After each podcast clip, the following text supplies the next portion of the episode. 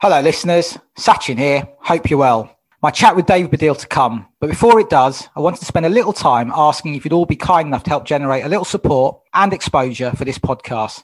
In case you're not aware, I started fans last August, and this is my 11th episode and the third of series two. I'm delighted with each and every one I've done so far, as it's given me a chance to speak to a range of really great people about what, for me, is the most interesting and important aspect of football football fandom. As the saying goes, football is nothing without the fans, something I believe to be 100% true and which we've all seen starkly during the past 11 months or so. Let's face it, all games have been much poorer for the lack of supporters inside grounds. So this podcast is all about speaking to people about what it means to be a football fan. And all the guests I've had on, including David Baddiel, have done a brilliant job of conveying everything that involves the highs, the lows, the excitement and the torture in regards to their respective teams. And the podcast has developed a decent audience, but I'm keen to expand it further as I'm incredibly proud of the content produced so far and want it to reach as large an audience as possible. That's been a struggle given that as well as booking the guests, preparing to speak to the guests, actually speaking to the guests, editing the chat with the guests and uploading that chat with the guests, I'm also doing all the promotion for it, which is somewhat limiting and especially so given I'm doing it purely via Twitter. I'm not on Facebook or Instagram and refuse to join either platform. So yes, spreading the word has proved a bit difficult. Given that, it would mean a lot if you could tell anyone you think may be interested in listening to this podcast about it, as well as giving it a plug on whichever social media sites you use. Also, it would be fantastic if you could give the podcast a five star rating and review on iTunes, as that helps other people find it via that route. Fans is also on Spotify, so please do recommend it via that platform if that's indeed where you download your podcasts from. And if this is your first time listening to fans, really hope you enjoy the episode to come. And if you do, which I'm sure you will, please do go back and listen to the previous 10 and tell your family and friends about them and recommend them. In all seriousness, that would mean a lot. Anyway, I'll stop rambling now. Thanks for your time and do enjoy my chat about supporting Chelsea with the brilliant David Baddiel.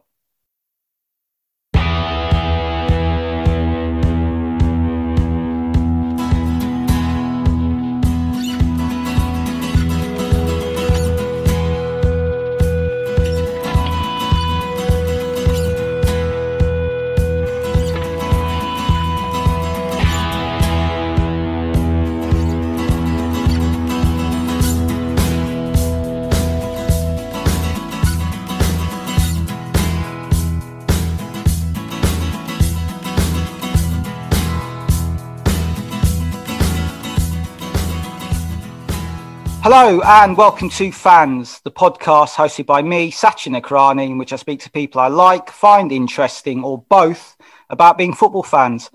And joining me for this episode to talk all things Chelsea is, well, an icon of my youth and someone who continues to be excellent in my adulthood, comedian, writer, author, and presenter. It's David Baddiel. David, how are you? I'm all right, Sachin. How are you? Very good, very good. Uh, we said just before we start recording that we are um, we're both in London. I'm, I'm, in South London. I presume you're in the capital as well at some point. I'm in North London. North London, yeah. Well, my original neck of the woods. I'm from Wembley originally, so. All right. Uh, spent a lot of time in Wembley over the years. Uh, well, I, I, obviously saw... Wembley Stadium, but Indeed. also yeah, I was going to say around Wembley. Yeah, yeah, yeah. It's a it's a reasonable part of uh, the world, I guess.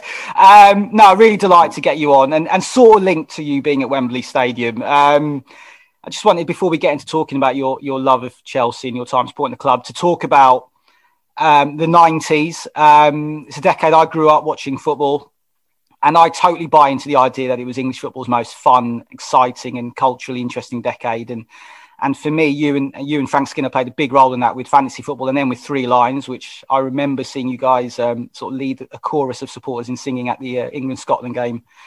Uh, in at Euro '96, I was there. It was a, it was a magical day.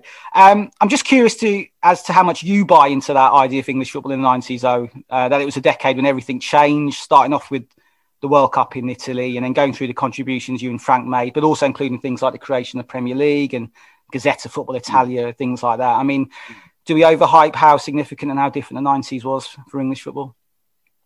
Well, that's a big question. Uh, well, I am older than you. Uh, and so uh, I don't know if I just boxed the 90s uh, in that way. I have uh, fond, if nuanced, memories of the 70s, the big sort of incredible football around in the 70s, all of, you know, George Best and Rodney Marsh and, you know, Eddie Gray and all these incredible flair footballers that emerged then. I don't have memories of 1966, but 1966 still weighed fairly, you know, heavily on my yeah. consciousness growing up as a football fan. But I would agree that looking back from now, the 90s were also an amazing time in football. Football changed uh, for loads of reasons. Um, it certainly became a more wider cultural force in the 90s. I think when I grew up, football was basically thought of as this other thing that certainly intellectuals never talked about. Um, it was basically just, it was just this sport. It had, it was riven by hooliganism and racism and all that kind of stuff. And then, you know, in the 90s, and there are lots of reasons for this. Uh, fantasy football is one of them, and Nick Hornby's another one, and the Premier League's another one. Gazza's tears are another one. Uh, the idea of football became much more something that fitted into the culture in general, and in fact, in fact, at times felt like the culture was totally focused on. And I think that um, Euro 96, I guess, represents a sort of high point of that for English football. It felt to me like oh, this is football is really saying something and coming together uh, uh, uh, as a kind of symbol of this country not being the kind of nationalist, uh, aggressive, triumphalist thing that the National Front and some ideas of football fandom would have it in the past. It always felt to me, and weirdly, I don't know if this would work anymore, but it always felt to me that when I was at Wembley and watching people fly flags with the crosses of St George on them and singing Three Lions, that for a moment we'd managed to find a kind of non-aggressive, non-racist patriotism.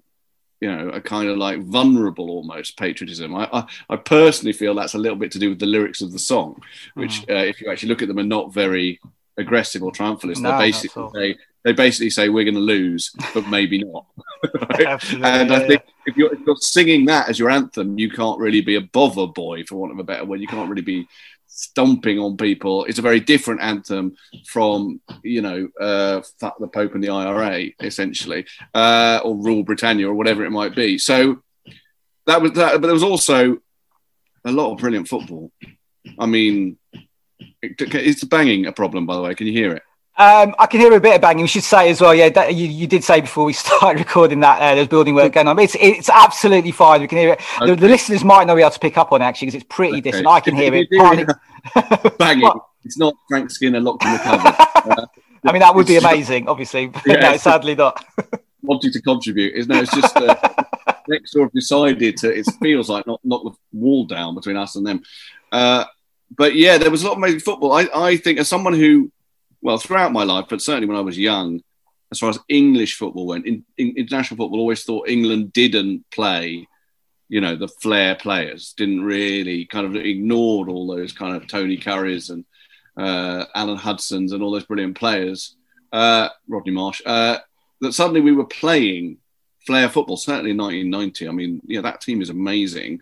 That team with Gazza, and Waddle and Beardsley and Lineker. It's an incredible team. Uh, and also, yeah, some of some of the in 1996. Although I was always a bit pissed off that Matthew Le never mm. made it as a regular in that team.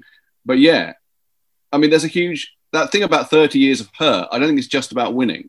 It's also about a sense that England should have this really beautiful sort of way of playing football, and often have failed to do that.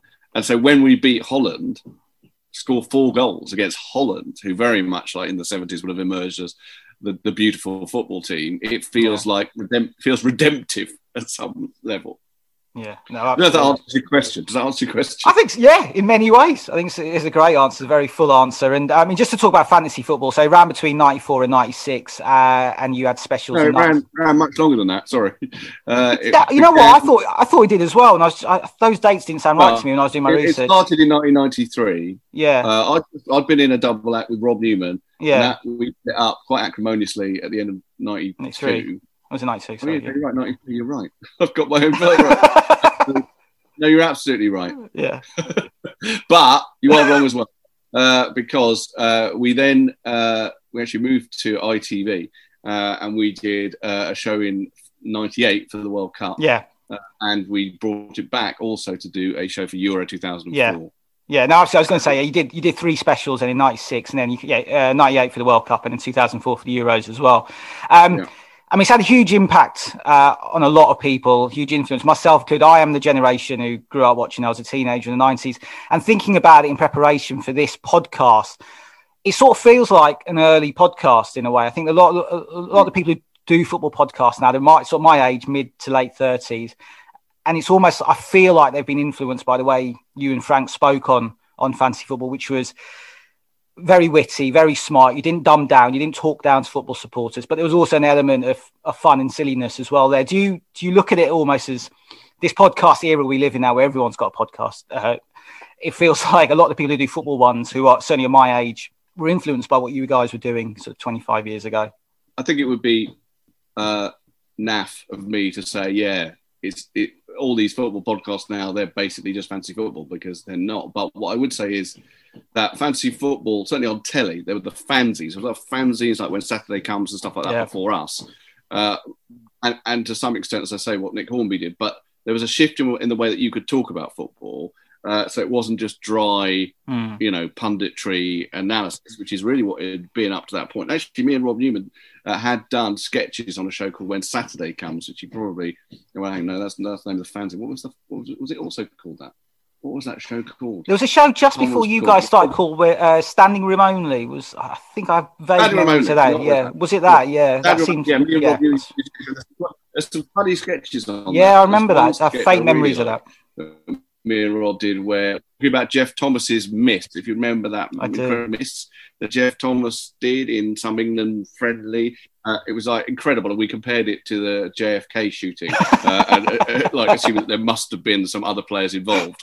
Such an incredible list.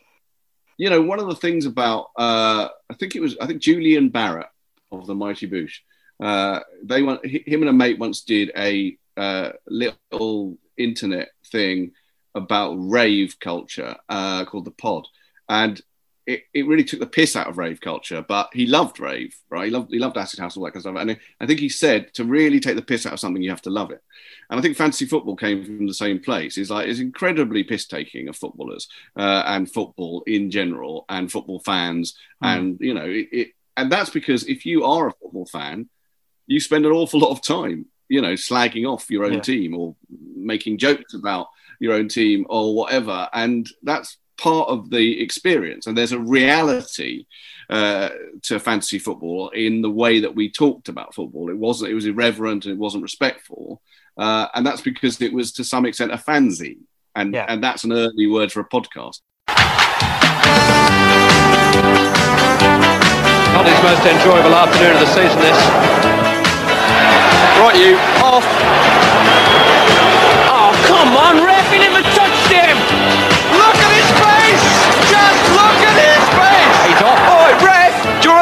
These. If you're looking for a level-headed manager, he's your man.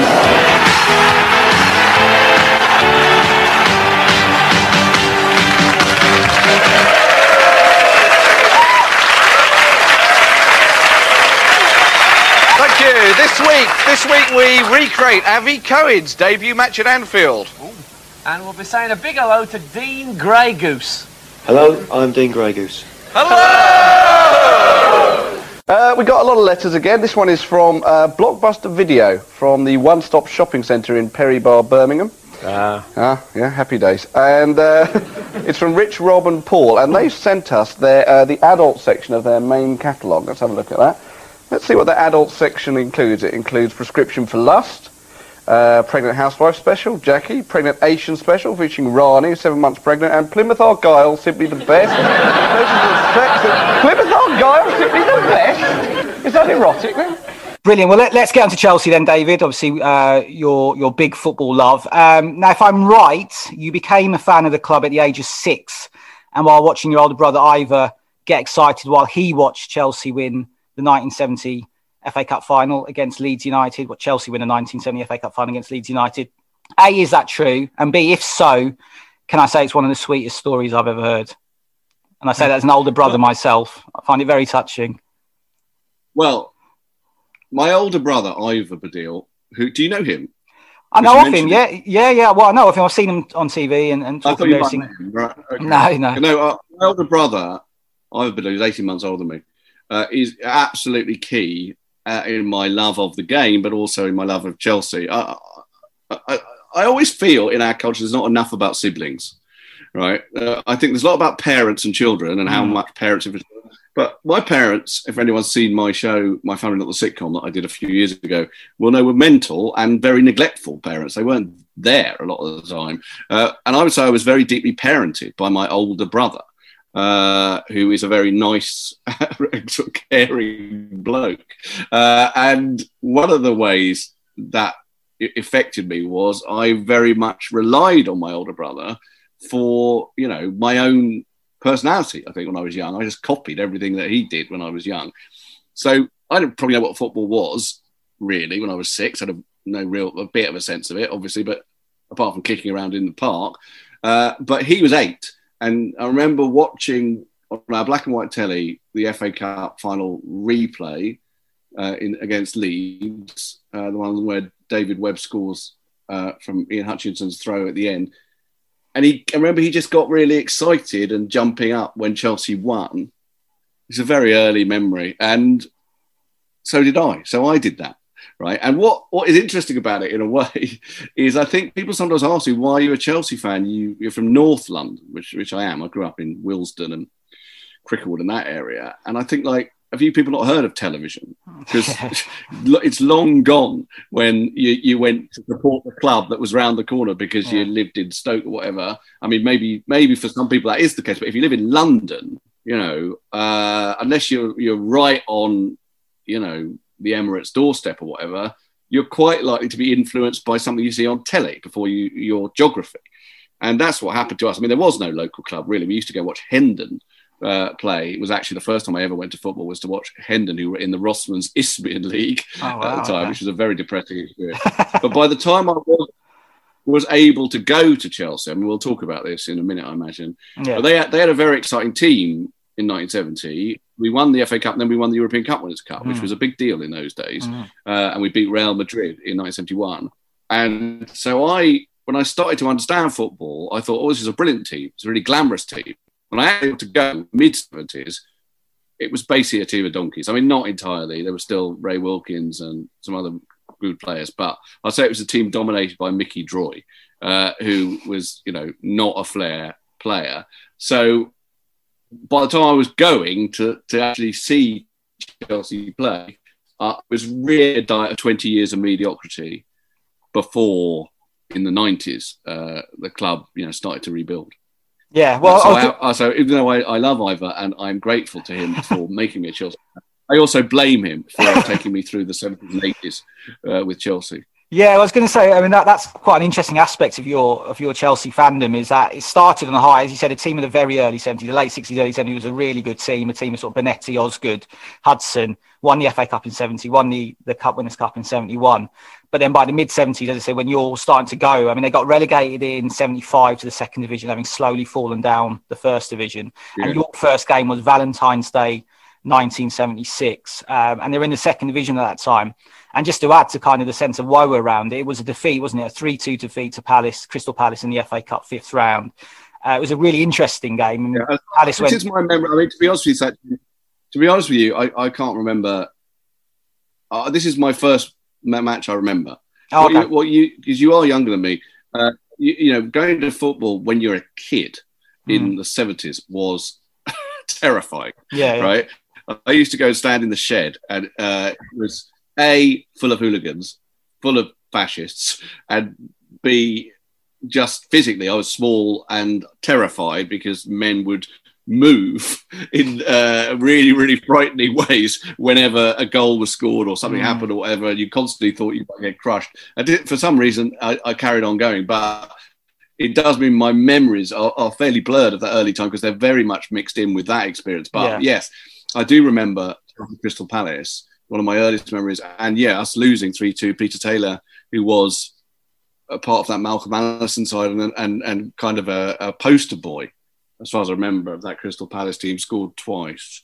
Yeah. Um, and uh, it's interesting, isn't it, that my first memory of Chelsea is of them losing, because uh, I would say that my early memories are mainly of them losing. Yeah, I, am just curious actually because my I'm a Liverpool fan, and my first memory of watching Liverpool is seeing them lose as well. It was that famous Michael Thomas game, the 1989 title decider. Oh, yeah. yeah, you know, yeah. he's uh, charging through them.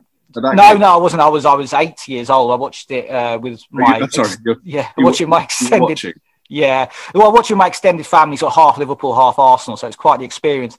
But I, I sort of wonder if if you your early... Brian Moore was it Brian? Yeah, Brian, Brian Moore's face up for grabs. Exactly, yeah, the classic bit of commentary. And I wonder, I mean, we've both both our early experiences. I mean, what my very early experience, one of your early experiences watching your team plays them lose, and I often wonder if that sets entrain a kind of natural pessimism around your team. So even now, when Liverpool are doing well, I still feel quite pessimistic about the team. I always think they're going to lose the next game. Do you, do you, having gone through that difficult time in the seventies and seen them lose quite a lot and not be very good, do you think that's made you, even during the good times, which we'll come on to later under Abramovich, do you think that's made you a naturally pessimistic Chelsea supporter because it started off badly? Maybe. I mean, I've I know worse people. Uh, as Andy Jacobs, who user of fantasy football. Yeah, uh, I know him well. Yeah, does. a massive Chelsea fan. Yeah, does he excellent talk sports? I don't think I know any. Yeah, he does talk sports. Show. Yeah. I don't think I know anyone who likes to complain as much. I've come out of games at Stamford Bridge where we've won and won convincingly, and Andy will say, "Yeah, but you know, so and so was playing shit, and why does he do that?" I'm like, he's one of those masochistic football fans who just loves to complain. And I don't know if I'm pessimistic exactly. I mean, it's interesting you interviewing me right at the moment because I think Chelsea are really playing quite badly at the moment. Um, yeah. And you interviewed me just after we lost to Leicester uh, last night, and I was watching, thinking, you know, we've got a good load of talent here, and it's really not gelling. And I, mm. I, I'm a very big fan of Frank Lampard, partly because you know I think of him as a great Chelsea hero of recent times, and I've met him. He's a lovely bloke, and I think he's an intelligent football mind. But something is not right at all, and it does feel familiar. To answer your question, it does feel like I, am not looking. I'm not looking at thinking, "Oh, this has never happened before." it's quite often the case that Chelsea can't quite seem to make it work. You know, and uh, obviously we had under Mourinho, under the first generation of Mourinho, that was the the only time I can think of where it felt like, oh, blimey, this must be what it's like to be Liverpool in the 70s mm. you know, or Arsenal in the 90s or whatever. Mm. You know, this is to have a team that is impregnable and amazing and wins everything. But it actually feels quite short now, that time, yeah. uh, and involves the thing that happens with Mourinho, if it all then going wrong and him to him going into the bunker and blaming everyone else. Uh, but yes, I mean, I wouldn't say I'm deeply pessimistic, but I, I, my expectations are curbed, to uh, quote Larry David. Just going back to that game against Palace, so I should say it was a really exciting game. So Palace went two up. Uh, Chelsea then came back to make it two all through Ray Wilkins and Steve yeah. Hicks. And then Peter yeah. Taylor got the winner with a with a really good free kick. I mean, he was absolutely excellent. I was watching the highlights back. Amazing last. free kick, wasn't it? It was a free kick to make it three two, and he was. And we should say this is the Peter Taylor for people who aren't aware, who temporarily managed England in the late nineties. Was it when Keegan left and was Leicester manager for a bit? I didn't know because he was before yeah. my time. But watching that game, I mean, he was an absolutely brilliant winger for Palace. I didn't realise yeah. how good he was, a real flair player. But I think you've spoken. I mean, you touched on it there. You've spoken about being in a shed that, uh, well, going to watch Chelsea in the shed, and I think that day in particular um, was quite a terrifying experience. I think the match of the day highlights that that night showed fighting in, in the ground and um, missiles being thrown. I think there was some kung fu kicks as well. I think that's something we forget in this era of super sleek, family friendly stadiums. That watching football live in the 70s was a really terrifying experience, especially for kids. I mean, you were 11 when that game happened. I mean, yeah. Did that? I mean, you, well, it didn't because we know yeah. it didn't. But was there any danger of that putting you off going to live football? And yeah, how horrible was it? Oh well, I, I no, there was some danger of it. Um, I okay. mean, I carried on going, uh, but I didn't go that much in the 80s, uh, mm. partly because I was at university, so I, I, wasn't in London all the time. Uh, but I think also you know, things had got very bad by then. Certainly, uh, you know, without going over all the terrible disasters that happened in that decade, uh, there was still a lot of violence. There was a lot of um, political horribleness around football. Uh, and I never became disenchanted with the game, but I didn't feel desperately like I wanted to go as much as I had been going when I was a kid. And then I started going again at the end of that decade, basically. Uh, and have never stopped. Uh, so I've had a been a, well, I couldn't afford it in the eighties. I didn't have any money in the eighties, but yeah, I mean, it, when I started to come into some money, I started doing well. That was one of the first things I bought was a season ticket, and I've been a season ticket holder since 1990. Uh, so it was obviously still in me, but I think I did have a an antipathy towards, or sort of just thinking this is going to be like kind of like hard work, uncomfortable, and fucked up mm. in the 80s. And so I watched football mainly on the telly in that decade, I would say. But you know, you know how it is. Football can be very ugly but it never really lo- leaves you as something that you are in love with. that sounds like you're sort of an abused partner of football, but it can feel like that sometimes, and yeah. certainly it did, I think, in the in the late seventies and eighties. Yeah, I mean, in that period as well, I guess if you're not going to go see Chelsea, it's not the worst period because, uh, as you mentioned earlier, it wasn't the best time for the club. They're bobbing between the, first, yeah, exactly. They seem to move quite frequently between the two. They're very yeah, inconsistent team. That period. That. Yeah. But we had some good players then. We had Kerry Dixon, we had Pat Nevin. You know, there was some good football and some good players. Terrible strips.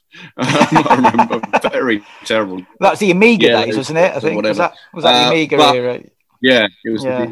Uh, but I would say that the club, you know, started to come together uh, before Abramovich, actually, when Matthew Harding yeah.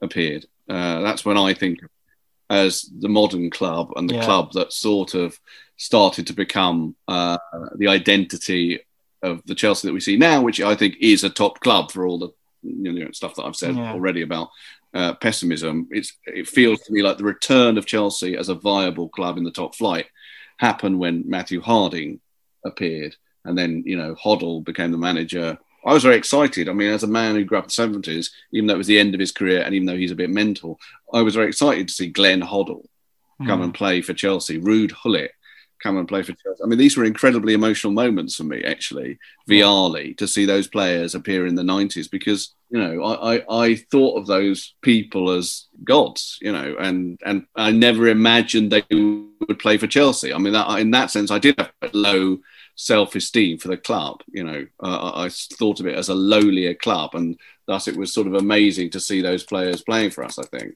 Yeah, well, George was... Weah played for us, didn't he? Is that right? Oh, that's right. Do you remember? The, yeah, very, very end of the nineties. I think ninety nine. Yeah. Well, I was going to come on to that that period. I mean, going back to my my kind of love of the nineties, I do think it was incredibly exciting time for English football, and part of that was that that wave of foreign talent that came into into England in the mid 90s. You know, Klinsmann at Spurs, Bergkamp at Arsenal. And, and, for me, a really iconic transfer was Gullit to Chelsea in the summer of 95. You know, he was a genuine world class talent, perhaps coming obviously to the to the end of his career at that time. He's sort of over the hill, really, over his peak. But I mean, that, that was incredibly exciting up period. And as you touched on, Zola then came, I think, the following year. You've had Desailly, Vialli, yeah. Di Matteo.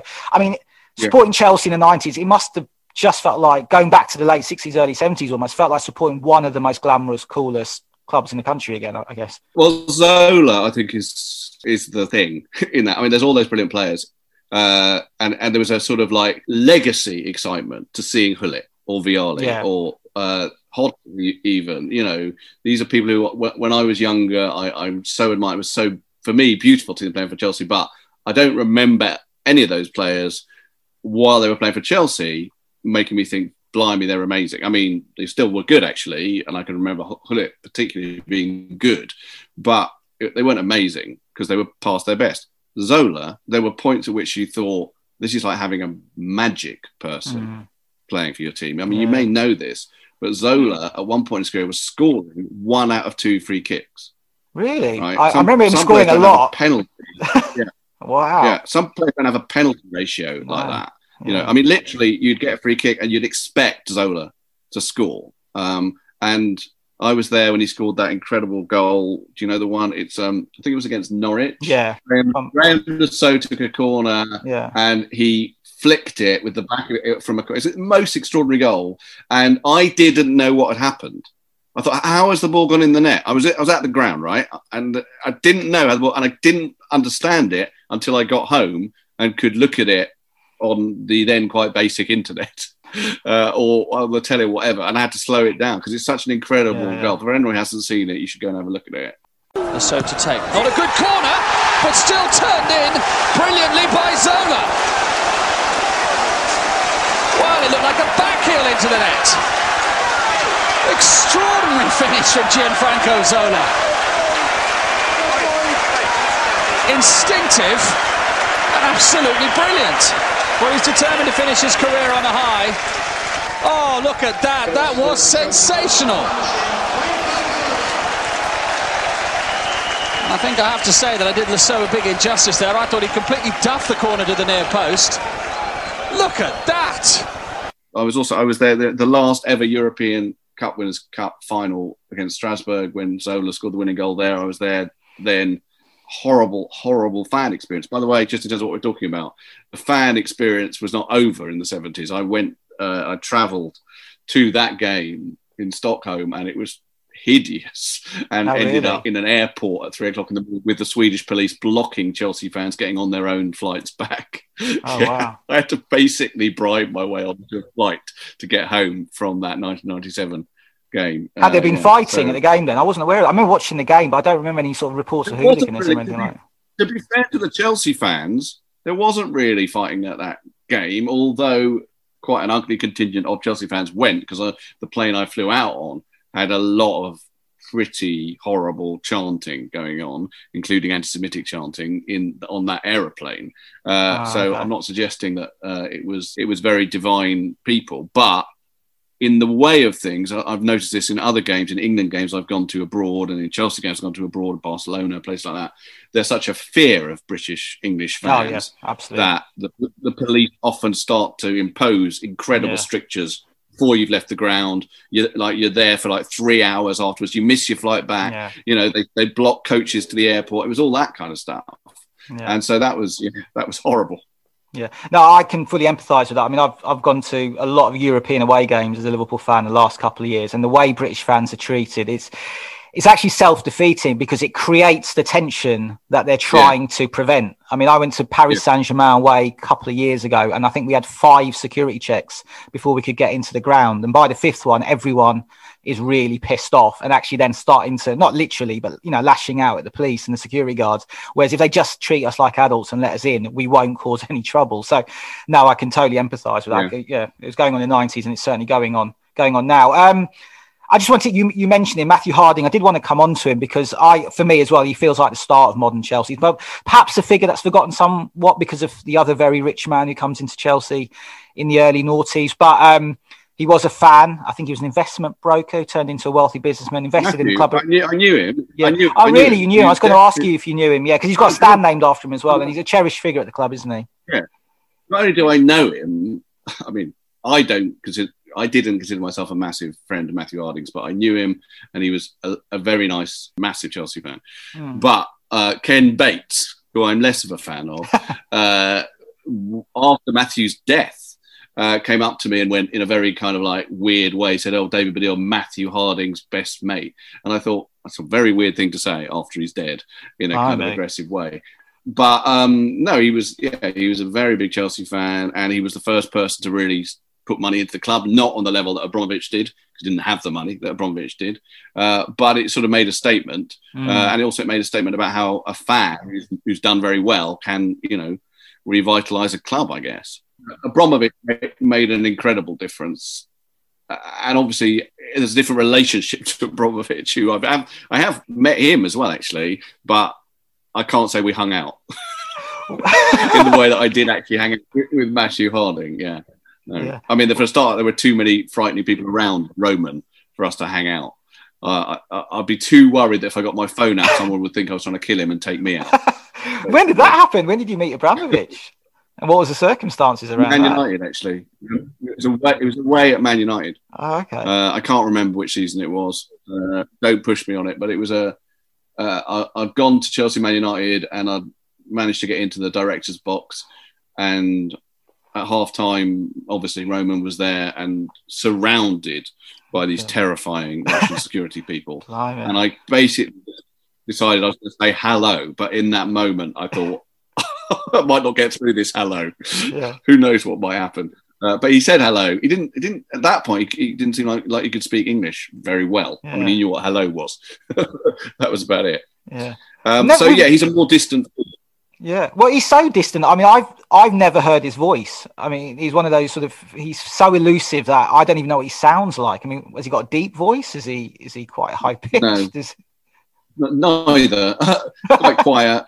Seems Yeah. quite seems quite shy. Although, as I say, when you're surrounded by that many security people, it might just be you know a function of that. But yeah, he seemed quite shy and withdrawn. And you see, what is hard to know about Roman Abramovich is what it's about.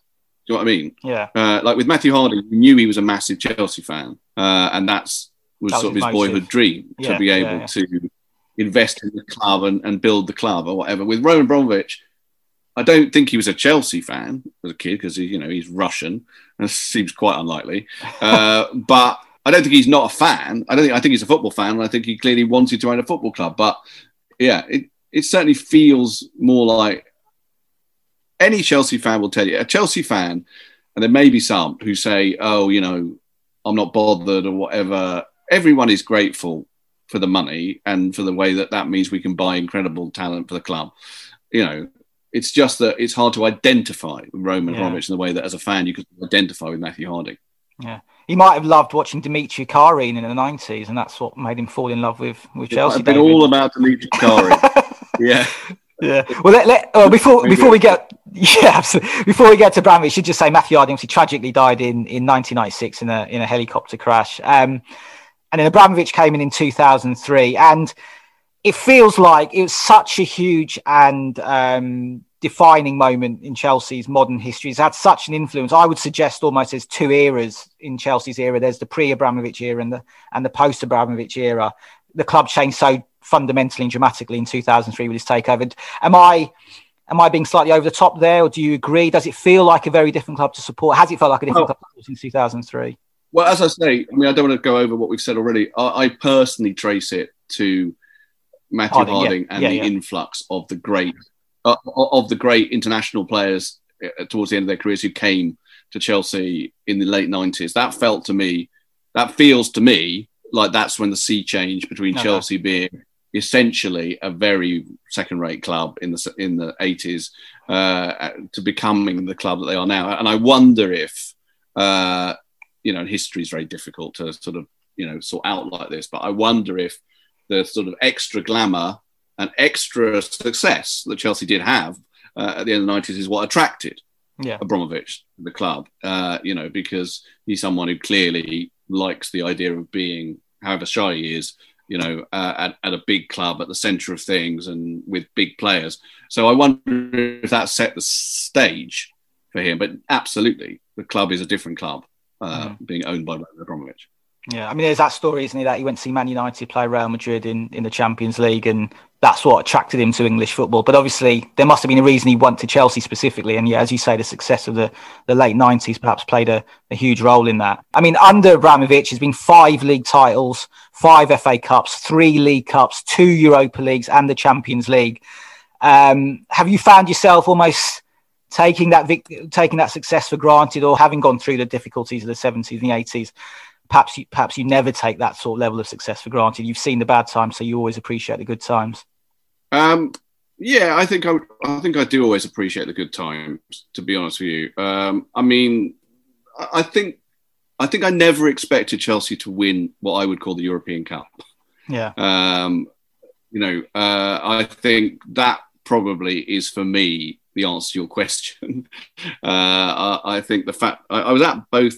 You know, we were we were in the final against Man United the year before. You may remember uh, when John Terry fell over. Yeah. Um, and uh, that was an amazing game. Actually, that that game in Moscow was an incredible game. Uh, but we lost that, and then the next year we're back, and Chelsea, you know, rather despite being clearly the, the not the side who had the better of that game, uh, beat Bayern Munich to win the European Cup, uh, and that still feels like okay. I, I, you're a Liverpool fan, as I say. You're not a Liverpool fan who experienced the seventies, but I think when I grew up in the seventies, I had a sense that Liverpool fans must just expect that.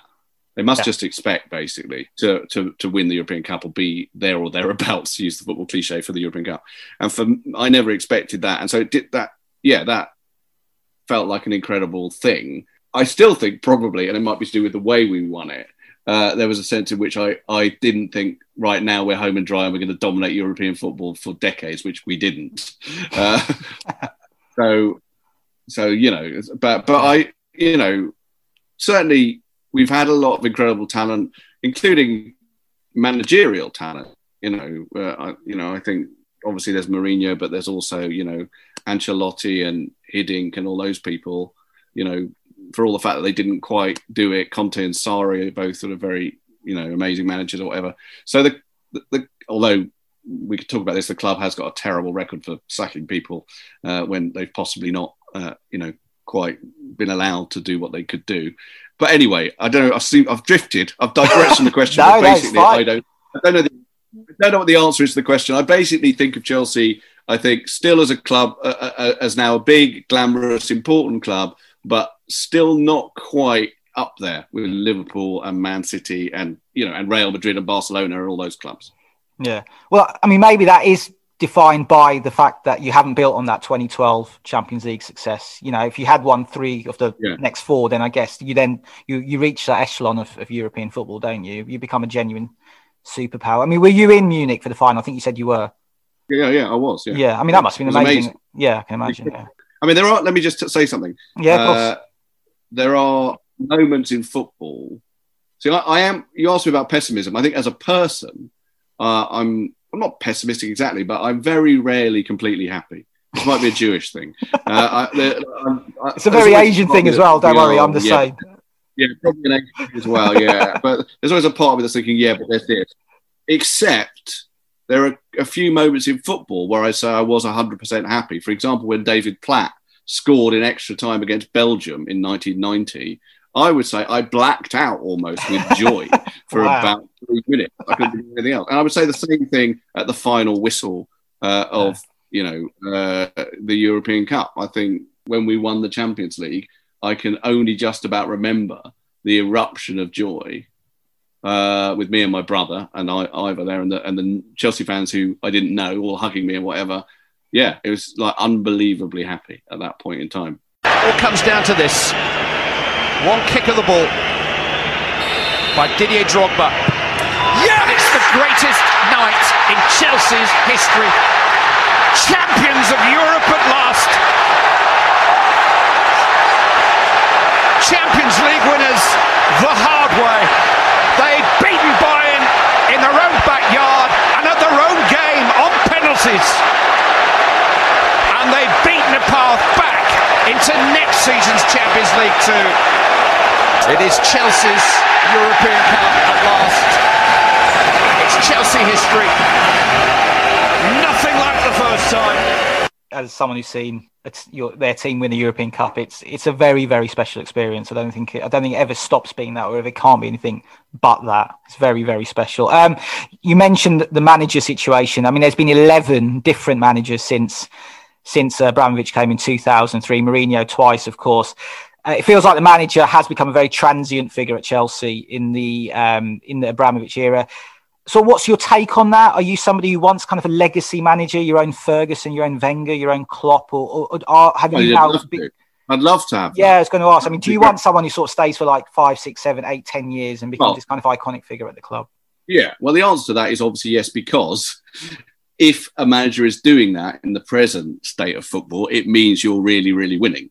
Yeah, Like only a manager like Ferguson or Klopp or whoever you know uh, is there because they keep winning. Now, as we know, Ferguson only became Alex Ferguson because he was allowed, as you were a bit more then, to not really do that well for a bit and to find his feet and to find how you know that Man United team were going to play, and that's what I'm not saying anything new here. That's what seems less allowed now uh, than you know it used to be, and that that exists in all forms of culture. Actually, I think that now, if you watch something on TV, uh, like a new comedy or whatever, if Twitter decides within the first 20 minutes that they don't like it, that can be binned now, you know, because commissioners run scared of it. And there's a very kind of rapid response uh, sort of thing to everything now.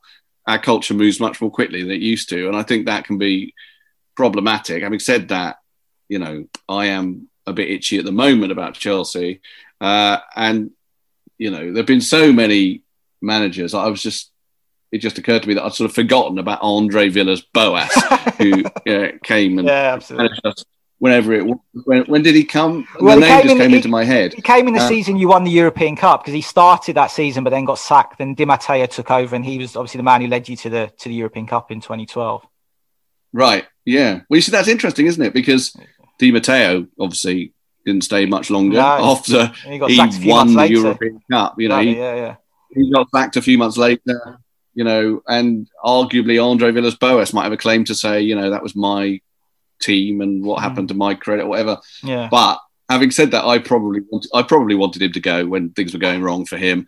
So it's hard to know as a football fan. Um, but I, yes, I, I would love it. I also, I think it's interesting with managers, isn't it?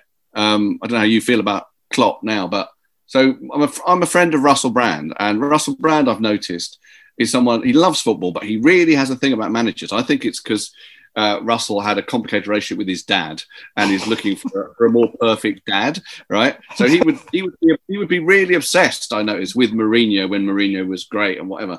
And I wonder if there is a bit of that in all football fans. You're thinking like, I want the perfect dad my, team, my, Yeah. one who isn't going to leave, be an absent dad, and Yeah, there's going to be this new dad I have to deal with that's sort of you know like in love with my club as with my mum. Uh, so I think it is, yeah, it is something that you yearn for certainly. And I, and Klopp seems amazing. I mean, both are, he's, he's always amazing in interviews, but I do think he's found a really brilliant way of playing. You Yeah. know, it's a really astonishingly fast and amazing and high, all that high pressure way of playing. It all seems brilliant to me and very entertaining as well.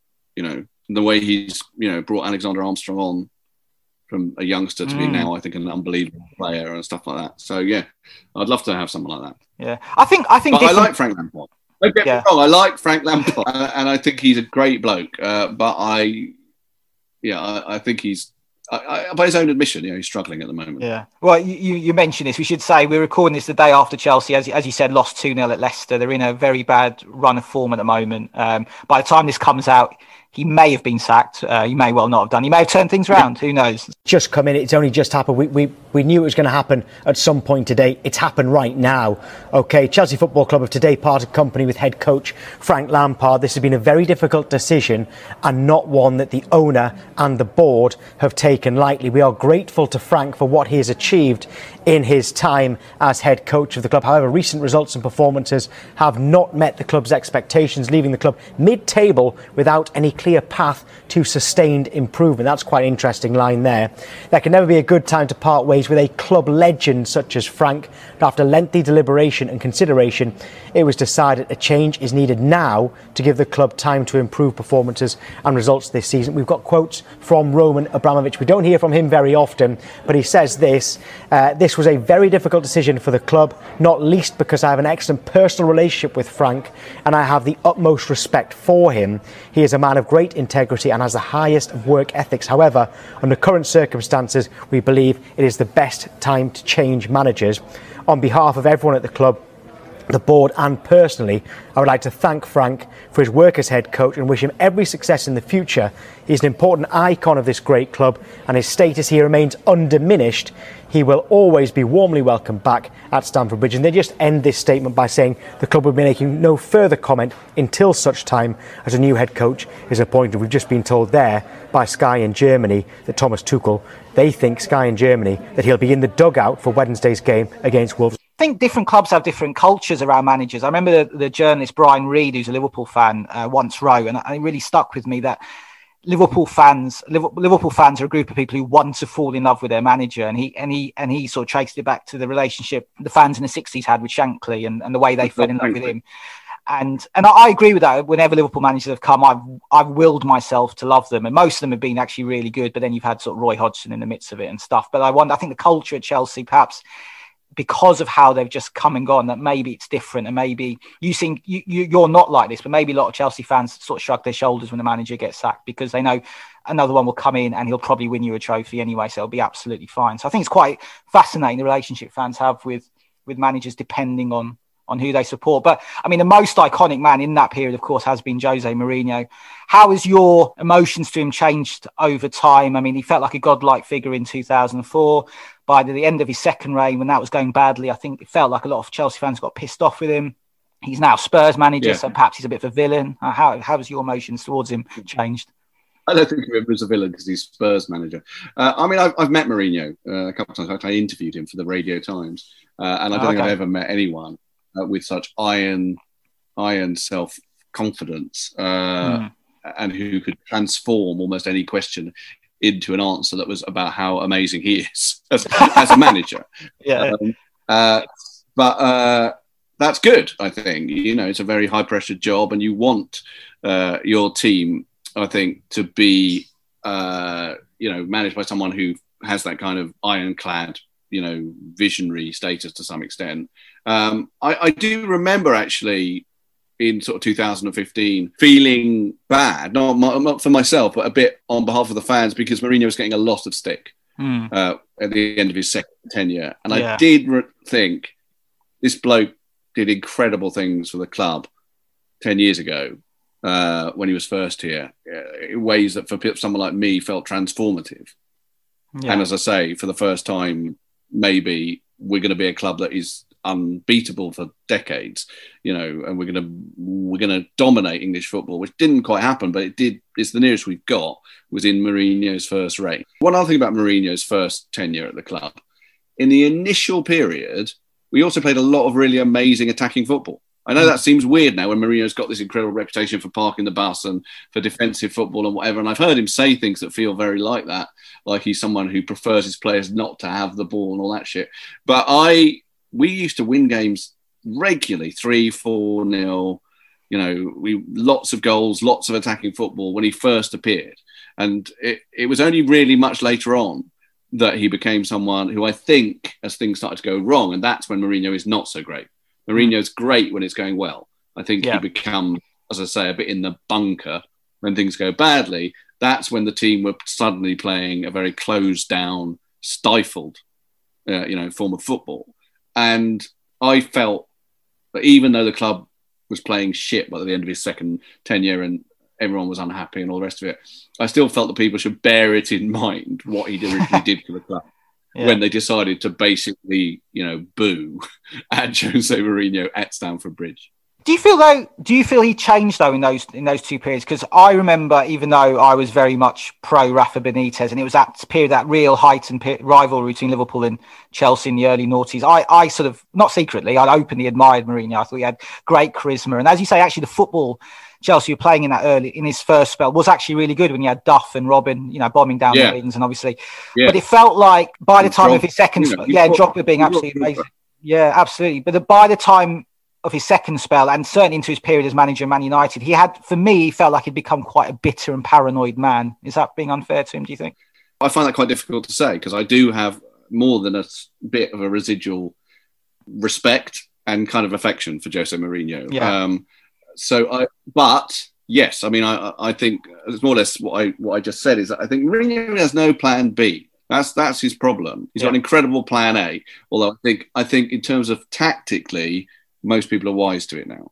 I think people sort of know how Mourinho teams play and they can deal with it. And that's why he's not quite as successful as he was 10 years ago, because he doesn't really seem to have a different way of doing things. And I, I would say, having met him, that the idea of doing things differently would be anathema to him because it would imply a failure. Mm. Right? He's someone yeah. he kind of can't accept failure. Um, let me tell you a story. Actually, it was just before he became a pundit on BT, so it was 2014. Uh, he did a press conference, sort of announcing. I think it was the start. It was the start of football on BT television, and he was their big pundit at the time. Uh, and there was lots of press there, and he was, you know, very starry. And I got 15 minutes with him. But the story I want to tell you, right, is that he suddenly started talking about how um, about Kaká, the, the Brazilian, Brazilian, player. Yeah, yeah. Right, and Kaká, Kaká played for him in, at, at Real Madrid, mm. but he didn't he didn't get on with Mourinho, and he hardly played. Right, but then Mourinho told me in that interview that uh, the Chelsea player Filipe Luis, right, was talking to him about Kaká, who's a friend of his, and, and said to him, Oh, Kaká told me wonderful things about you, Jose. And he said, You should come and you should work with Jose Mourinho. Uh, and he, and so that's why Filipe Luis came to Chelsea at that point in time, right? Is Mourinho's point. And what I think about that, he talked about how much it meant to him, is that Mourinho's taken a negative, the fact that he couldn't make Kaká, a brilliant player, work at Real Madrid and he hardly played him or whatever, and turned it into a positive about. And I think that's very him, you know. Yeah, Because yeah. other people might have said that was a real, you know, if I had to say one thing I regret about my time at Real Madrid, I couldn't make Kaká work. No, No. even though that happened, it's positive. Told Filipe Luis that I was great. And Yeah. that's why I, you should come and play under Mourinho. And it, in a way, it's amazing that you've got, as I say, that iron self confidence, but it also shows this sense of like, is this a guy who learns Yeah. from his mistakes? And I'm not sure sure he does, but he's Yeah. doing all right at Spurs. Yeah, well, my, my opinion's changed on him again. I flipped again, actually. I watched that. I don't know if you saw it, the, the Spurs documentary that was on Amazon uh, a few months ago. And he actually came across really well. I know it's probably a bit of a puff piece, but I actually did think he came across really well. And I found myself agreeing with him a lot more when he speaks openly now, as Spurs manager. A few of the things he said recently about fixture changes and just a few other things. I, yeah, I'm sort of warming to him again. So I've gone I through. I've he- gone through a journey with him as well, to be honest. Yeah, I think he when I first first met him, which was a film premiere uh, when I was with my kids and he was with his kids. He just seemed like a really nice bloke.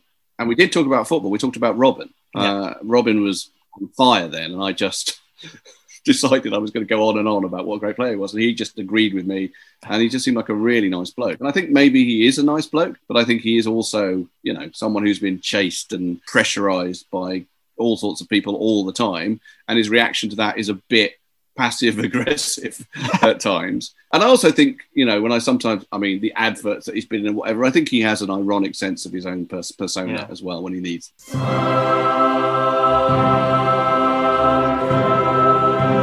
I'm European champion, so I'm not one of of the bottle. I'm a, I think I'm a special one. For me, pressure is uh, bird flu. I'm feeling a lot. I'm serious. I'm feeling a lot of pressure with the, the swan in Scotland. No, I'm serious. You are laughing, but I'm serious. Is is not far.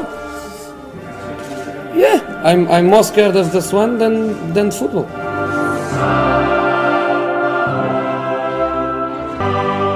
No eggs, no omelets. And depends of the quality of the eggs. In the supermarket you have eggs class 1, class 2, class 3. And some are more expensive than others and some give you better omelets. For me in football nothing hurts me. Nothing hurts me. What hurts me was what happened uh, yesterday to my family. Not to me. Not to me, to my family. What is football compared with, with, with life? A swan with bird flu? That for me that's a drama of the last two days. I have to buy some masks and stuff. I'm serious.